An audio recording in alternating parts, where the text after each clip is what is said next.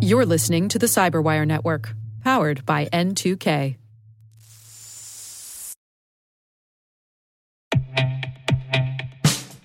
And now, a message from Cyberbit.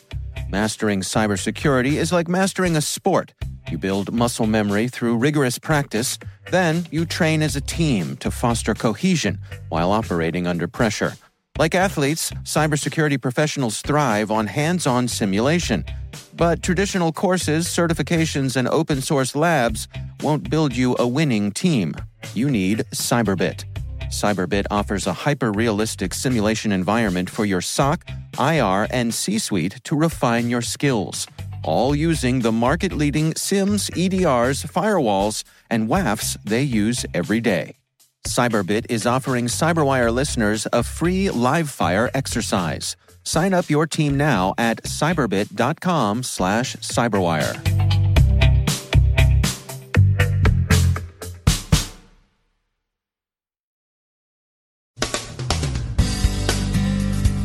FireEye calls out Iran with moderate confidence for a long running DNS hijacking campaign.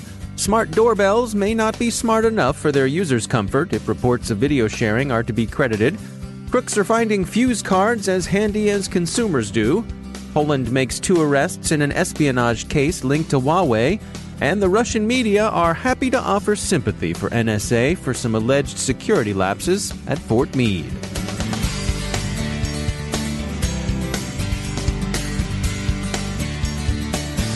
From the Cyberwire studios at Data Tribe, I'm Dave Bittner with your Cyberwire summary for Friday, January 11th, 2019. Researchers at security firm FireEye's Mandiant division are connecting a long running DNS hijacking campaign that's affected enterprises worldwide, many of them private sector infrastructure companies and Middle Eastern governments, to Iran, according to Security Week. The attribution is tentative and, as usual, circumstantial and FireEye notes that there may be more than one threat group at work, but their report concludes with moderate confidence that the operation is, quote, conducted by persons based in Iran and that the activity aligns with Iranian government interests, end quote. It's worth noting that moderate confidence is based on IP addresses and alignment with government policy. It's enough to cue further investigation and to inform defensive measures. FireEye says they've seen three ways the attackers have worked. In the first, the attackers create a Let's Encrypt certificate and change the A record. FireEye points out that Cisco Talos researchers have earlier reported the same approach. A second tactic involves altering the DNS NS record, and the third method uses DNS redirection. The attackers aren't likely to go away anytime soon. If they are, as FireEye maintains, operating under the sponsorship and direction of the Iranian government, then Iranian cyber operators are showing continuing growth in sophistication and effectiveness. Alexa, could you get that? Unless, you know, it's someone circulating a petition to save the leprechauns or something like that. Amazon's Ring smart doorbell and security system seems to involve more natural intelligence than users might have expected. The Intercept reports that video feeds from Ring's home cameras are being watched, analyzed, and possibly shared by human watchstanders and the company executives in mostly Ukrainian developer shops. Ring told TechCrunch that this mischaracterizes what happened and that Ring only uses less private neighborhood watch video for training purposes. And TechCrunch does observe that Ring seems to have grown more security conscious since its acquisition by Amazon. However, the story develops, it again suggests the backward striking potential of networked security devices. Krebs on Security passes on a warning from the U.S. Secret Service. Street hoods who use stolen credit cards are turning to Fuze cards as a convenient way of holding a large number of cards on a single, well, card. The Fuze card, which seems like a nice, convenient, and entirely legitimate idea, is a storage device the size and shape of a credit card on which the user can load multiple cards on a single Fuze. There are no numbers printed on the card itself, which should alleviate worries about shoulder surfing, capturing numbers with a phone camera, and so on. Unfortunately, crooks have also figured out the advantages. You look suspicious if you're shuffling through a bunch of stolen cards at a terminal. With a Fuze card, it's easier to look legit. Polish authorities have made two arrests in an espionage case linked to Huawei. The Wall Street Journal reports that the suspects, who haven't been publicly identified, are Huawei's sales director for Poland, a Chinese national, and a former deputy head of IT security for Poland's Internal Security Agency, a Polish citizen. While Polish authorities haven't named the Huawei executive they've arrested, the state media have said he's Weijing Wang, who's known by his colleagues, associates, and customers in Poland as Stanislaw Wang. One informant told the journal, quote, he was a really well-known Chinese guy in Poland and was always around, end quote, sounding more like a Damon Runyon character than he probably intended. Anyway, this well-known guy, this Stan Wang, who was always around, is said to be a graduate of a Chinese intelligence school and to have served in that country's consulate in the port city of Gdansk. The police also made a search of both the Chinese national's home and the local Huawei offices.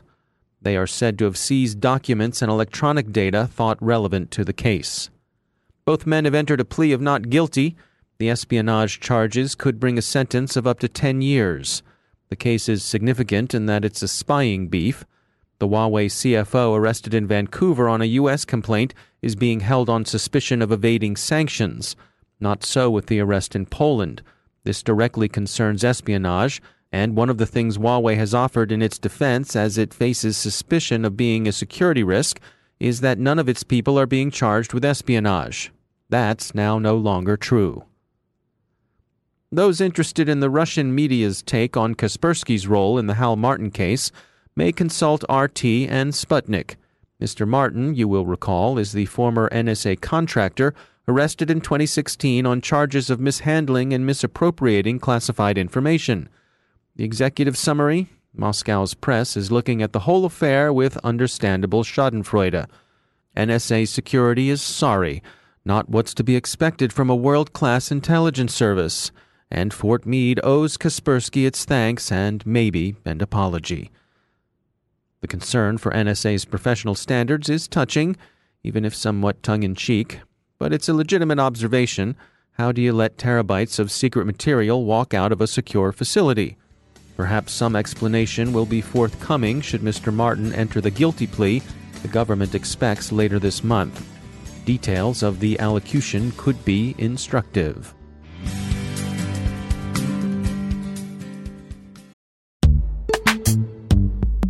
Every day, your IAM tech debt grows. Your multi generational services struggle to work together.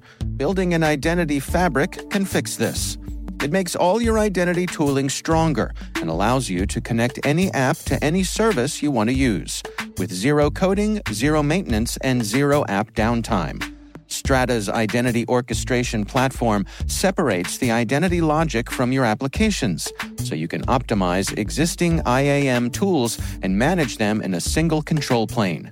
Now, every vendor, standard, and architecture work together. In short, building your identity fabric means you can secure your non standard apps keep your complex access policies, retire outdated IDPs, and modernize in record time. So build your fabric with Strata Identity and get rid of tech debt for good. Visit strata.io slash cyberwire, share your identity priorities, and receive a pair of AirPods Pro. Offer valid for organizations over 5,000 employees. Connect today at strata.io slash cyberwire.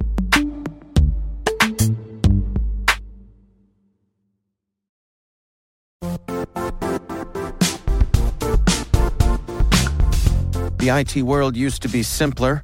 You only had to secure and manage environments that you controlled. Then came new technologies and new ways to work. Now, employees, apps, and networks are everywhere. This means poor visibility, security gaps, and added risk. That's why Cloudflare created the first ever connectivity cloud. Visit cloudflare.com to protect your business everywhere you do business.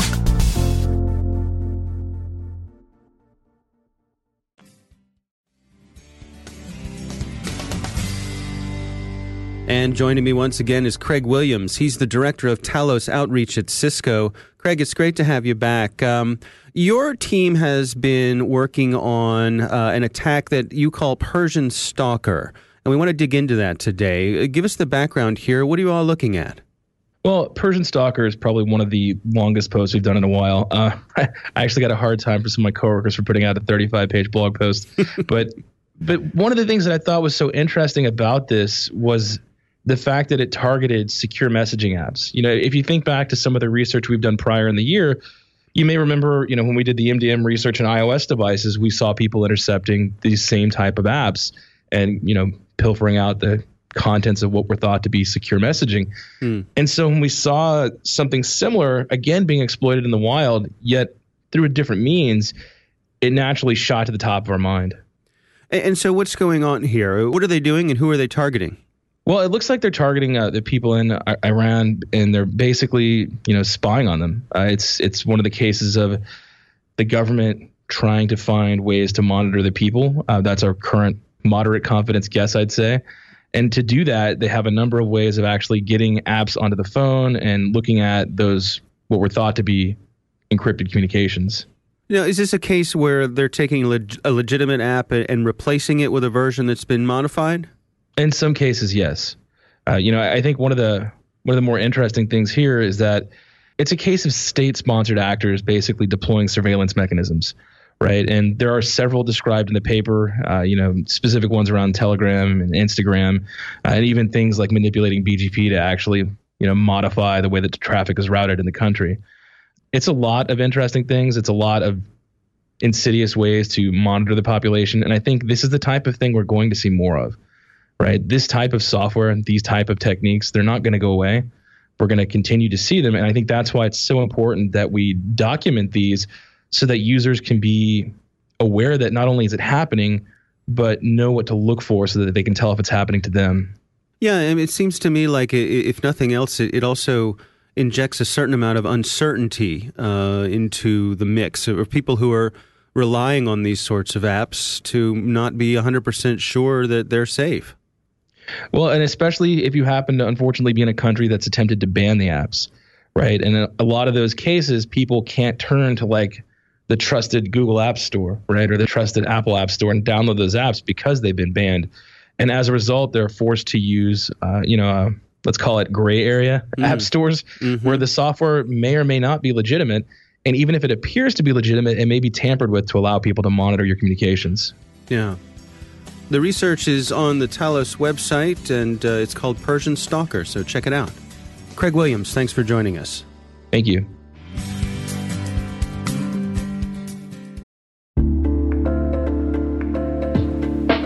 Are lengthy security reviews pulling attention away from your security program? With the largest network of trust centers, Vanta can help you streamline security reviews to win customer trust, save time, and close deals fast. Proactively demonstrate security by showcasing key resources like your SOC 2 or ISO 27001 and provide real time evidence for passing controls. And when a security questionnaire is required, Vanta takes the first pass for you. Visit vanta.com slash cyber to take a self-serve tour.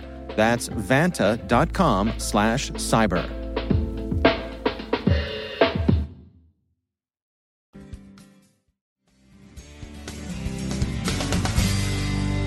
My guest today is Rajiv Dholakia. He's VP of Products and Business Development at Nok Nok Labs – a company focused on making authentication simple, strong, and scalable in modern computing environments. Our conversation focused on biometric authentication, especially the emerging field of behavioral biometrics. Obviously, biometric measures have been with us for, for a long time. You know, we used uh, thumbprints on paper, for example, for a, for a long time to try and match people up uh, when they presented themselves. And then uh, with the advent of the iPhone, biometrics started to flow into mobile devices, and the iPhone Touch ID was uh, was one of the first uh, widespread where you could use biometric uh, initially to uh, unlock your phone uh, instead of using a PIN, for example. And, and, by the way, obviously, I should say that that mobile biometrics have been a huge hit. If you ever used a device that has one of these capabilities, whether it's uh, it's a face or a finger or, or hopefully someday voice, etc., you're never going to go back to a device without that convenience mm. um, because uh, it is just so natural and it's not something that taxes you cognitively. And this is what users like.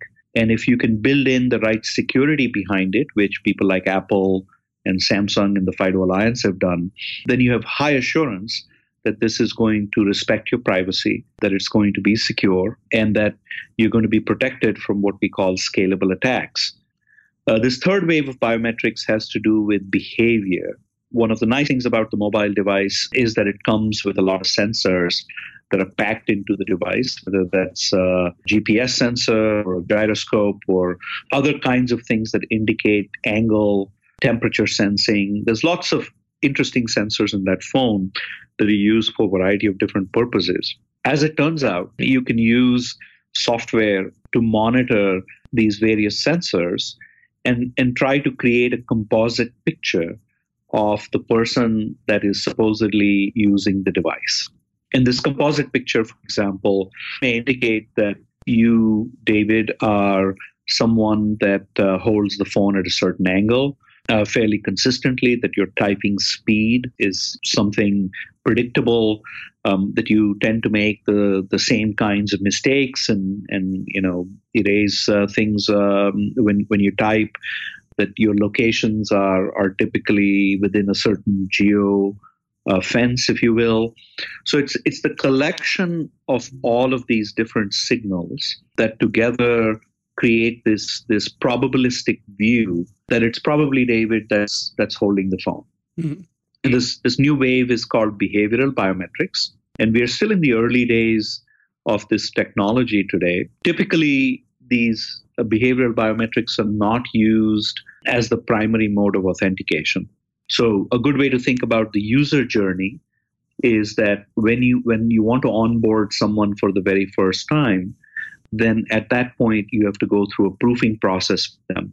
Um, so David has to has to prove to a bank that he's David by virtue of whatever the bank has set up as an identity proofing process, um, whether that's government ID, um, whether that's uh, being present in person, presenting maybe you know a utility bill and uh, a driver's license, or a passport or a birth certificate. Identity proofing is a whole uh, competence in itself. So once you've proofed someone, then typically you hand them a credential of some kind, and whether that credential is a password, a, a token of some kind, the usage of biometrics on their phone, which you've enrolled them to use, like Touch ID. Enrolling a user and giving them that credential, you basically tell them, please present this credential to me when you wish to access my services. And that is typically called authentication once you've authenticated someone, you start a session with them. And for reasons of convenience, sometimes, particularly because the old ways of doing authentication, uh, the non biometric ways of doing authentication were kind of clumsy, like passwords or, or you know, fiddly tokens that you carried around with you, like OTP tokens. You wanted to try and maintain long lived sessions without having to go back and ask the user to prove who they are over again. And so, in this uh, strong session management, we've typically used uh, what I'd call risk signals in order to figure out whether it's the same person still or has something changed. And it's in that session management that things like behavioral biometrics fit best. And then, when for some reason the collection of your risk and your behavioral biometrics, which in our view are, are simply a, a part of the risk management spectrum, indicate that that maybe the user changed or something didn't match or or you know something about the the sensors is indicating that something's off then you can go back and you can say hey would you please swipe your finger? Would you please present your password or your token or, or whatever it is that you originally authenticated with? And so that is what we think the right scope for for behavioral biometrics is. It, it's an augmentation to the primary authentication and proofing that has already been done. So it's not a substitute for proofing or for for authentication, but once you've proofed someone and authenticated someone, if you want to maintain a long-lived session with with lower risk, um, then by behavioral biometrics may be something for you to consider. And, and is there any uh, data that's been gathered on the effect of the, the effectiveness of this in terms of uh, you know, do, do the users like it and is it helping with the security? Well, that's a great question. So, so I think the th- these are very, very early days. So obviously, there are vendor proprietary claims about the effectiveness of this technology. There are no objective standards. So, so a uh, you know even even for for basic biometrics like mobile biometrics now, um, there are well established standards that measure the efficacy of the biometric sensor on your phone, like uh, the fingerprint sensor or the facial recognition. Um, and there is a well studied range of practice uh, about how you would attack these systems, how you would defend them, what kind of attacks are possible, etc.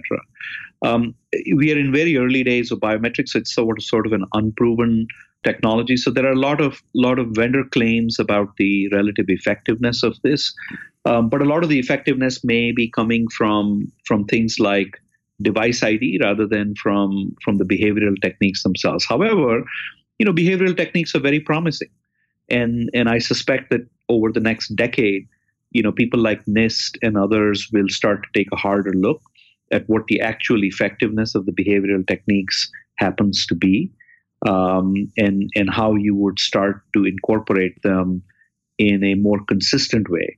And so I think to me these things are by themselves in isolation never replacements for for each other. You need to use these techniques all coupled together. So strong proofing, strong authentication, um, strong risk signals, um, and then um, things like behavioral biometrics to augment those risk assessments if you feel like you need really long lived sessions uh, with the user. That's Rajiv Dholakia from Nok Nok Labs.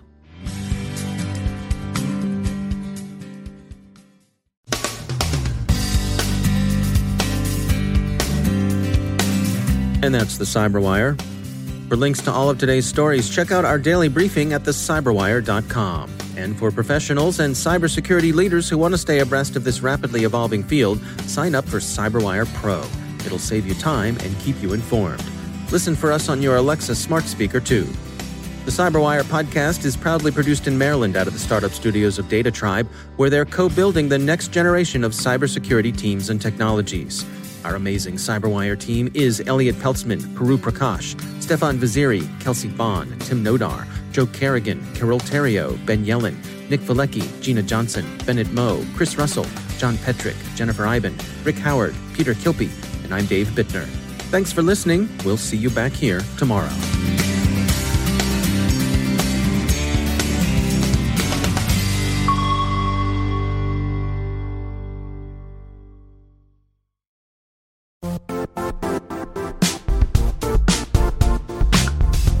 Now, a word from our sponsor, Zscaler, the leader in cloud security. Cyber attackers are using AI in creative ways to compromise users and breach organizations. In a security landscape where you must fight AI with AI, the best AI protection comes from having the best data. Zscaler has extended its zero trust architecture with powerful AI engines that are trained and tuned by 500 trillion daily signals. Learn more about Zscaler Zero Trust Plus AI to prevent ransomware and AI attacks. Experience your world secured. Visit zscaler.com slash zero trust AI.